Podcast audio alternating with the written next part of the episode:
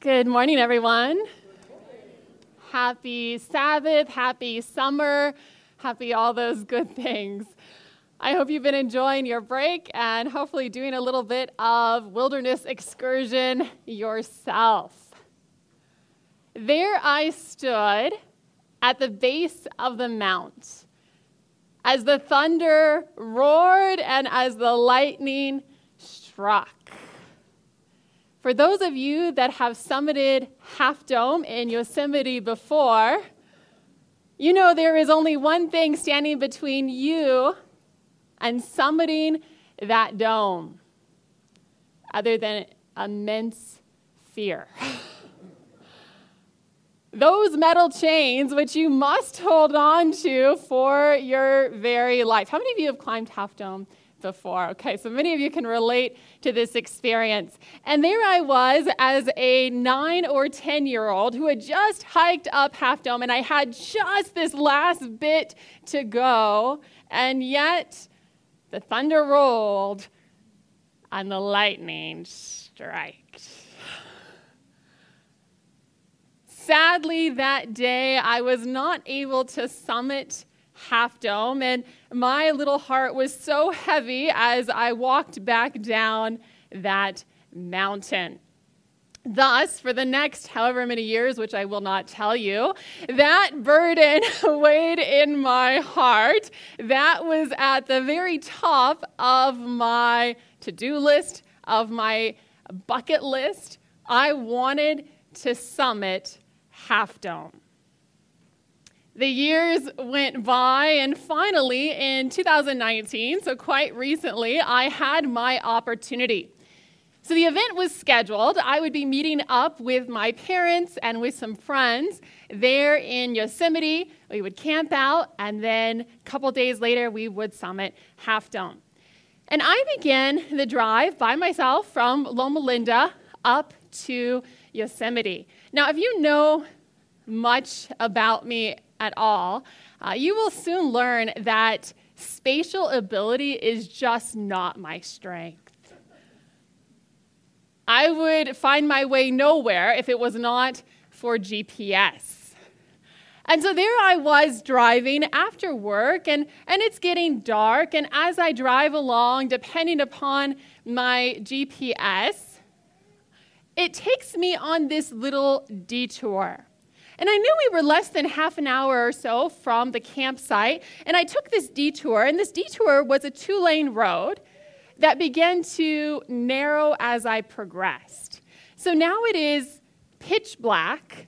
There are no other vehicles. There are no homes in sight.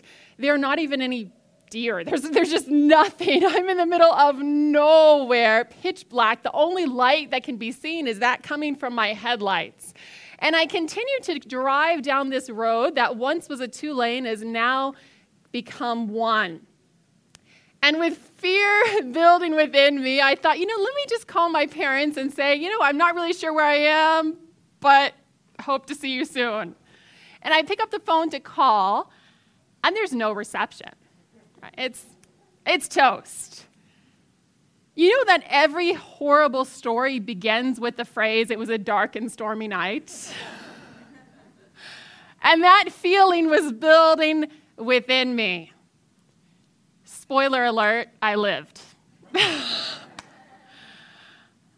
But the road again became more narrow, and I was just having this anxiety building within me, trying to remain calm as I went on my way. Finally, that road met up with another, the main road, that later, a couple miles down the way, brought me to the campground. And you know that incredible sigh of relief? I survived. About five minutes later, my parents also arrived at the campground. They had come down from Sacramento, and I began to share with them about my harrowing experience. And as I told about this road, my mom replied, well, that sounds exactly like the road we were on, because we too were detoured after there was a car crash, and so we ended up going down this road, and it da-da-da, and the, and the story matched up. You see, the entire time that I was panicking, The entire time that this anxiety was building within me, the entire time I thought, I'm lost. It's been a nice life. My parents were five minutes behind me. I thought, wow, if only I had known. If only I had known that in reality, I was not alone. Would you bow your heads with me as we pray? Heavenly Father, God, Lord, I thank you today that we are not alone. Thank you for the journey that you have brought us through, the journey we will reflect on today. Heavenly Father, God, thank you for being our God. Thank you for loving us. Thank you for knowing us by name, for knowing each desire of our heart. And Father, today we come to you because we love you, because we want to know you. And I pray that Jesus and Jesus only may be lifted up. May your Holy Spirit speak to each one of our hearts as you would have it. We thank you, Father, and we trust in you. In Jesus' name, amen. The date was October twenty-third, eighteen forty-four. For some people who awoke on this day, there was a great sense of relief, perhaps of joy. Jeers and laughter rang out. But for others, to whom the morning light pierced through the cracks in their walls, it was a time of incredible disappointment. They cried out to God, were we wrong? What did we miss? We thought you would be here. We thought you would come. Like the disciples after their own dark night, the faithful believers returned to the scriptures as their guide.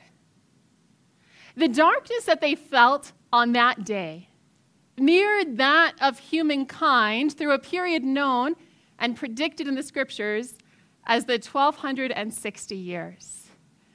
From five thirty-eight A D to seventeen ninety-eight, a period commonly referred to, and appropriately so, as the Dark Ages. A time in which the knowledge of God, his character, and of salvation itself had been deeply dispor- distorted, while the people suffered. But as the saying goes, the sun always shines the brightest after the rain. Light soon began to shine forth from the scriptures, but only to those who chose not to close their eyes. As Proverbs chapter two declares, please turn with me there. Proverbs chapter two, beginning in verse three. Proverbs chapter two. Verses three through six. As King Solomon wrote, yes, if you cry out for un- for discernment and lift up your voice for understanding, if you seek her as silver and search for her as for hidden treasures, then you will understand the fear of the Lord and find the knowledge of God.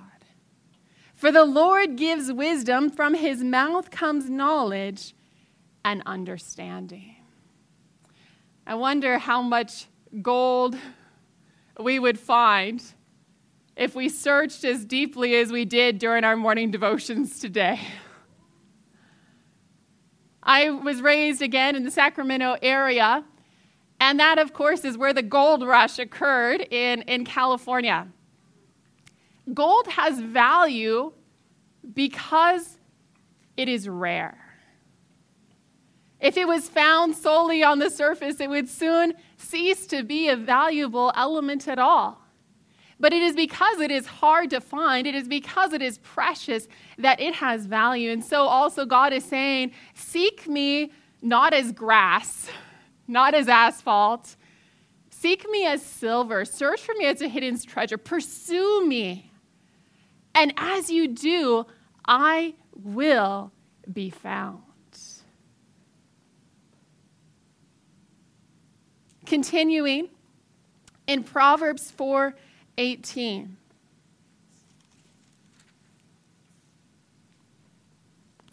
The Bible promises that the path of the just is as the shining sun that shines ever brighter unto the perfect day. You know, I value this promise so deeply because sometimes we like to think we've arrived. Maybe after you were baptized or you joined into the faith, you thought, okay, well, I've I've done it now. I studied all those twenty-eight fundamental beliefs. I, I've arrived. But is that how the Christian journey goes? The path of the just, wow, it shines ever brighter. In fact, through the eternal days, we will continue to learn and to grow in our knowledge of God, in the immensity that is our awesome God.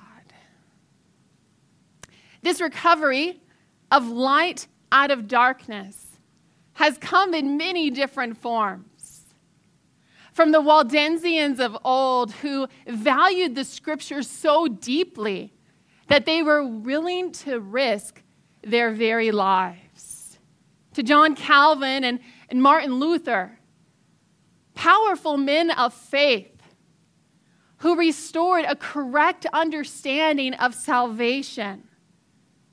They uprooted the system of penance and religious slavery by boldly proclaiming that grace is through faith in Jesus Christ. To the Anabaptists, who recognized the importance of baptism by immersion, just as our Savior once did. To William Miller and the Millerites, who, though mistaken as to the time, restored the passion and belief in the advent of Jesus Christ, and also began a deeper understanding of what the judgment meant and the special work that Jesus is completing in the sanctuary for us. To individuals like Rachel Oakes Preston, whose faithful commitment to the study of God's Word is the reason you're sitting here today. Rachel is the one who shared with those early Advent believers about the seventh day Sabbath, a belief they then began to study and to see as biblical truth, and they too began to follow. The light of truth always shines brighter. It never ceases. It never says enough. The path of the just shines ever brighter unto, and I would add throughout, that perfect day. And yet no movement is immune to the effects of time. Often following a movement, and particularly I'm focusing on the Advent movement, there are at least three stages that individuals experience and that groups experience. The first stage is you've learned about the mission. You're on fire for it. You're willing to risk everything for it. It is all encompassing in your life. And as that movement continues, it soon becomes clear that chaos will ensue if organization is not developed. And thus, in the second stage, organization, as is necessary, begins to occur. But as time progresses, stage three is often felt. Again, individually or perhaps corporately, where we can lose track, we can lose focus on our mission. What is it that brought us into this message in the first place? What is it that inspired these individuals through time to remain faithful to God? We can lose track of our mission. And soon we're just going through the motions. We're completing the acts, but we do not know why. An interesting story is told of an incident that occurred in Saint Petersburg, Russia, in the year eighteen fifty-nine. You see, during the first days of spring, it was customary for the Russian court to promenade, to, to journey to the summer garden between Pal- Paul's Palace and the Neva. During one such day, the Russian Tsar noticed that there was a sentry standing there, guarding a small piece of land. Out of curiosity, the Tsar asked the soldier, "Of what do you guard? What here do you protect?" And the soldier responded, "I don't know. I am simply obeying orders." The Tsar now was confused as to what this guard's purpose could be. He called an officer, and they sent for the guard, the, the guard or the captain of the guards, I mean to say. And they asked the captain of the guard, "Why is your sentry placed here?" And he said, "I don't know. That's what I had been ordered to do." And it turns out that this tradition had occurred for years for no clear reason. Soon an elderly gardener who heard about this chaos approached the Tsar and said, "I know why the guard stands here." You see, his father had told him the story of how Catherine the Great had once dwelt in that region, and, and she said she had been given a rose plant, and it was just beautiful, but as it bloomed, people would come and they would pick the roses, and she didn't want them destroying her plant.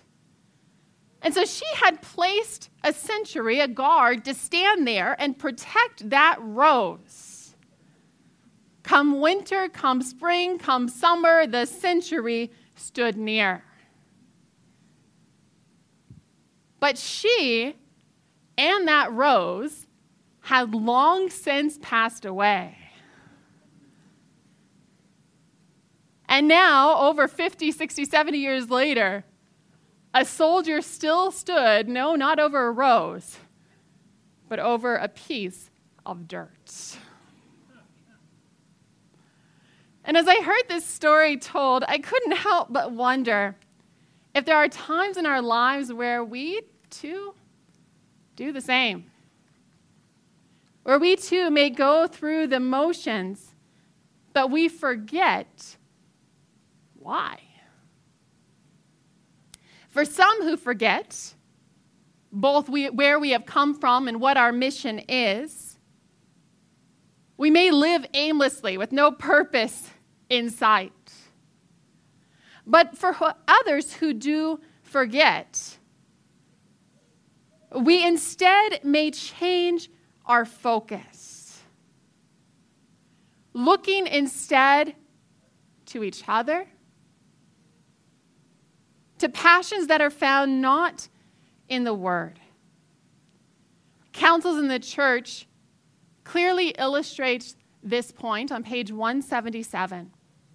She said, shares the spirit of gossip and tale-bearing is one of Satan's special agencies to sow discord and strife, to separate friends, and to undermine the faith of many in the truthfulness of our positions. Brethren and sisters are too ready to talk of the faults and errors that they think exist in others, and especially in those who have borne unflinchingly the messages of reproof and warning given them of God. We lose our focus on the mission and critiquing others becomes our mission. Adventist Home, page four forty-one. It's natural for human beings to speak sharp words. Have you felt that natural tendency? Those who yield to this inclination open the door for Satan to enter their hearts and to make them quick to remember the mistakes and errors of others. Their failings are dwelt upon, their deficiencies noted, and words are spoken that cause a lack of confidence in one who is doing his best to fulfill his duty as a laborer together with God. Not only attacking each other, but attacking those who are in leadership, critiquing them as well. Councils to the Church, page one seventy-seven, continues, the children of these complainers listen with open ears and receive the poison of disaffection. Parents are thus blindly closing the avenues through which the hearts of the children might be reached. How many families season their daily meals with doubt and questionings? They dissect the character of their friends and serve them up as a dainty dessert. What are we bringing to Advent Hope Potluck today? I love the wordplay that she created here, and, and can you picture it? It's so, so easy for us to do, to come home from church and to dissect the characters, what we see, what we'd like to see. And yet these effects affect not only us, but also those around us. The children and others. We so quickly lose our focus on how God has led us and where he would have us yet to travel. Instead, fixing our eyes on the perceived errors of our brethren, of our pastors, our leaders, our church, serving up our tofu steaks with a heaping side of criticism and fault-finding. The devil, I fear, has retired his services. He no longer needs to be the accuser of the brethren. It's a job we too willingly fulfill. Yes, but you may be wondering, didn't Jesus do the same? Wasn't he, in fact, the one who called others, the Pharisaical leaders and the Sadducees, you whitewashed tombs, you sons of the devil, hypocrites, blind guides, serpents? Jesus certainly did not mince words.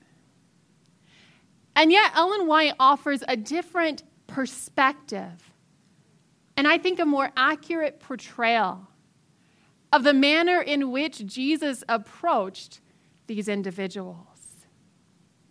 She writes, Christ himself did not suppress one word of truth, but he spoke it always in what?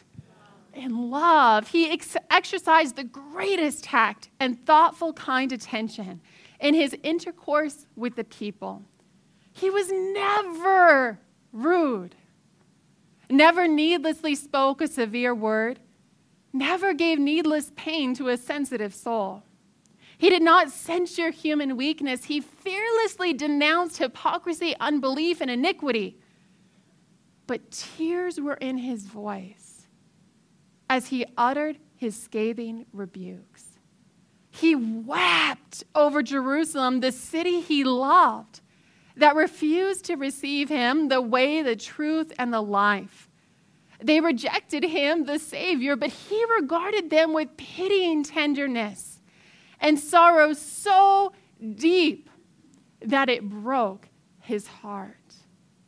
Every soul was precious in his eyes. Desire of Ages, page three fifty-three. Every soul was precious in his eyes. Turn with me in your Bibles to Ezekiel chapter nine.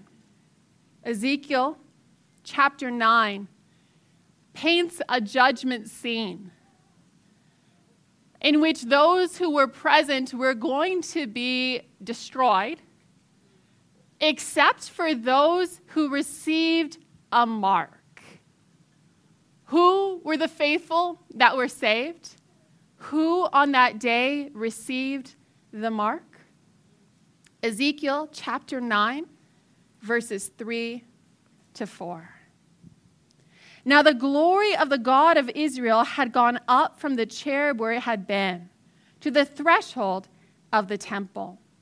And he called to the man clothed with linen who had the writer's inkhorn at his side. And the Lord said to him, "Go throughout the midst of the city, throughout the midst of Jerusalem, and put a mark on whom? On the foreheads of the men who sigh and cry over all the abominations that are done within." Notice the mark was not placed on people that were furious, on people who had indignation. Who was it that the mark was placed upon? They're crying, they're weeping, they're sighing. Does that mean that they notice the faults in others? If they didn't, they would not cry. But their response is not to say, "Aha, I got you. The war has begun."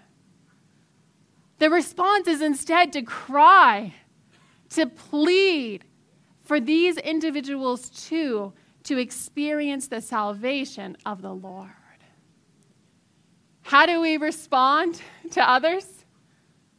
By the grace of God, we too can respond with tears. Are there times in which we need to address false teachings and teachers, even within the church? Absolutely. But two important questions must first be asked. First, am I doing it in the spirit of Christ with tears in my eyes? And second, in what does my heart delight? Do my conversations naturally drift to fault-finding and criticism, or to encouragement, support, and healing? Ellen White put it this way in Our High Calling, page one eighty-five, "We must look on the faults of others." Why? Not to condemn, but to restore and heal. Watch unto prayer. Go forward and upward, catching more and more of the Spirit of Jesus and sowing the same beside all waters. Yes, notice, yes, look, but why? So that we may encourage, so that we may support, so that we may reconnect with the mission that has brought us to this place. Today, I am not sharing this message because I have or because I think I have arrived. I'm sharing this message because this is my heart's desire and my plea for God. For God to do this work and continue this work in me, in us, as a global movement,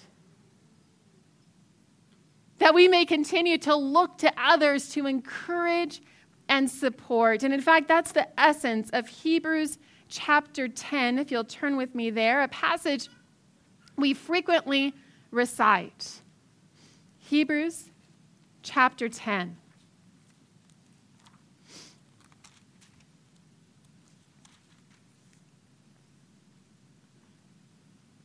We're going to look at the preceding verses that remind um, or give an understanding for why it is that we should gather, and all the more as we see the day approaching. We are in Hebrews ten, beginning in verse twenty-three.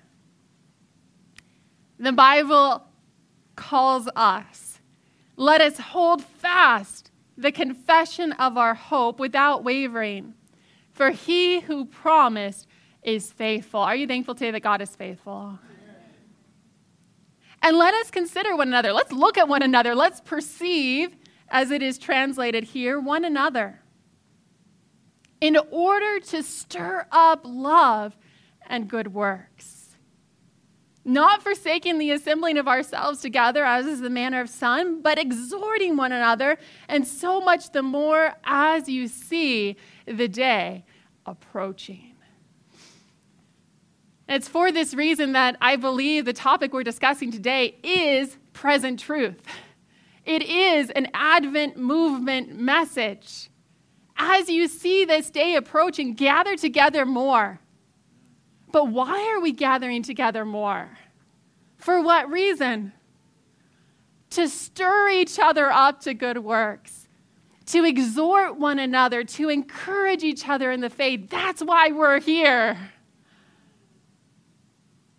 To refocus back on our mission and how God can live that mission through us today.